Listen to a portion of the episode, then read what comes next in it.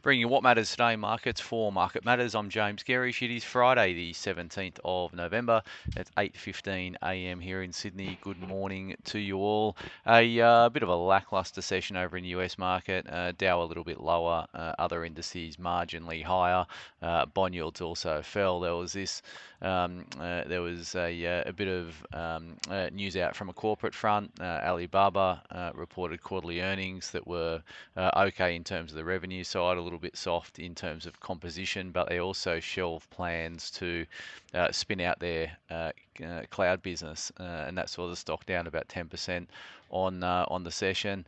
Um, As I said, the uh, the equity markets were a little bit mixed. So Dow down forty-five points, S and P was up zero point one two percent, and the Nasdaq was up uh, zero point one percent as well. Just to give you a read on the last five days trade, so Dow's up about three percent, S and P's up about four, and the Nasdaq's up a little bit over uh, four, all on the back of uh, this expectation around interest rates that we've been speaking of.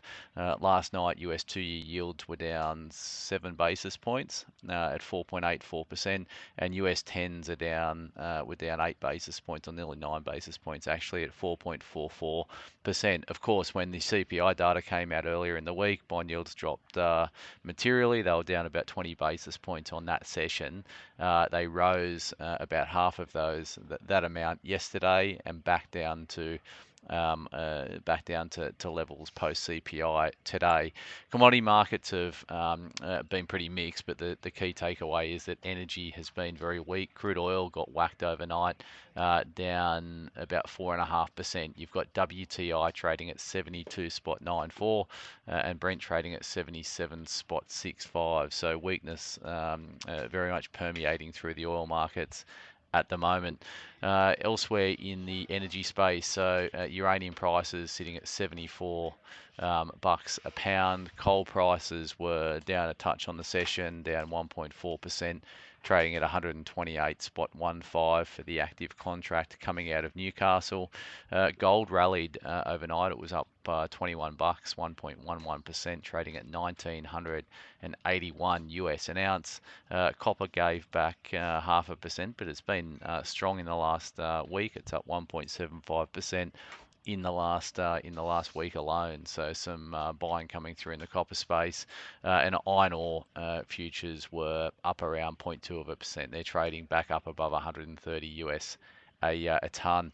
Looking at the E T Fs we track in the U S market, lithium stocks uh, they were knocked last night. They were down three point six five percent, uh, a negative read through for our lithium sector, obviously here locally.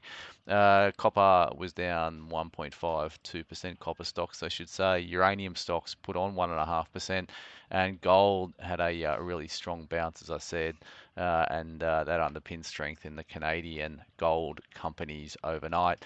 Uh, U S dollar index um, uh, was uh, fairly muted, trading at one oh four point four one. So obviously it's a uh, it's an interesting move in gold with the uh, U S dollar pretty muted on the session. Aussie dollar dipped back below sixty-five U S cents, is trading at sixty-four point six seven uh, U S cents. Uh, looking at uh, B H P A D Rs, uh, they were down half a percent uh, overnight, but equivalent to yesterday's close, uh, expect, of a, expect a uh, pullback of about ten basis points when B H P uh, kicks off here this morning, and that's feeding into a very uh, flat S P I futures, which are down just one point.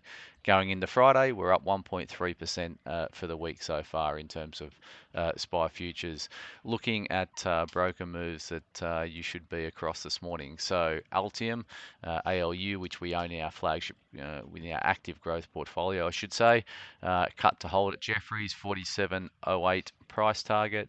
Uh, we've got A M P uh, cut to hold at Jefferies, ninety-seven cent uh, price target. GrainCorp, G N C, raised to buy at Jefferies, nine twenty-five price target. Janus Henderson, J H G, uh, rated new equal weight at Morgan Stanley, twenty-six buck price target. And then Citi has slapped a sell on Woodside Energy, so W D S. They got a twenty-six fifty price target. It's been uh, a pretty uh, tough time in the uh, oil space in uh, in recent months. They didn't embrace the uh, strong rise in oil prices, and now they're embracing the downside. So uh, that's a, a, a negative call for on Woodside for Citi. Uh, no earnings out today to get you across, but we do have some A G M. So uh, of note to us, so we've got uh, Lend-Lease holding their A G M. We've got Centuria Capital, C N I, uh, holding their A G M. We've got uh, A B G, A S K. Uh, what else of note?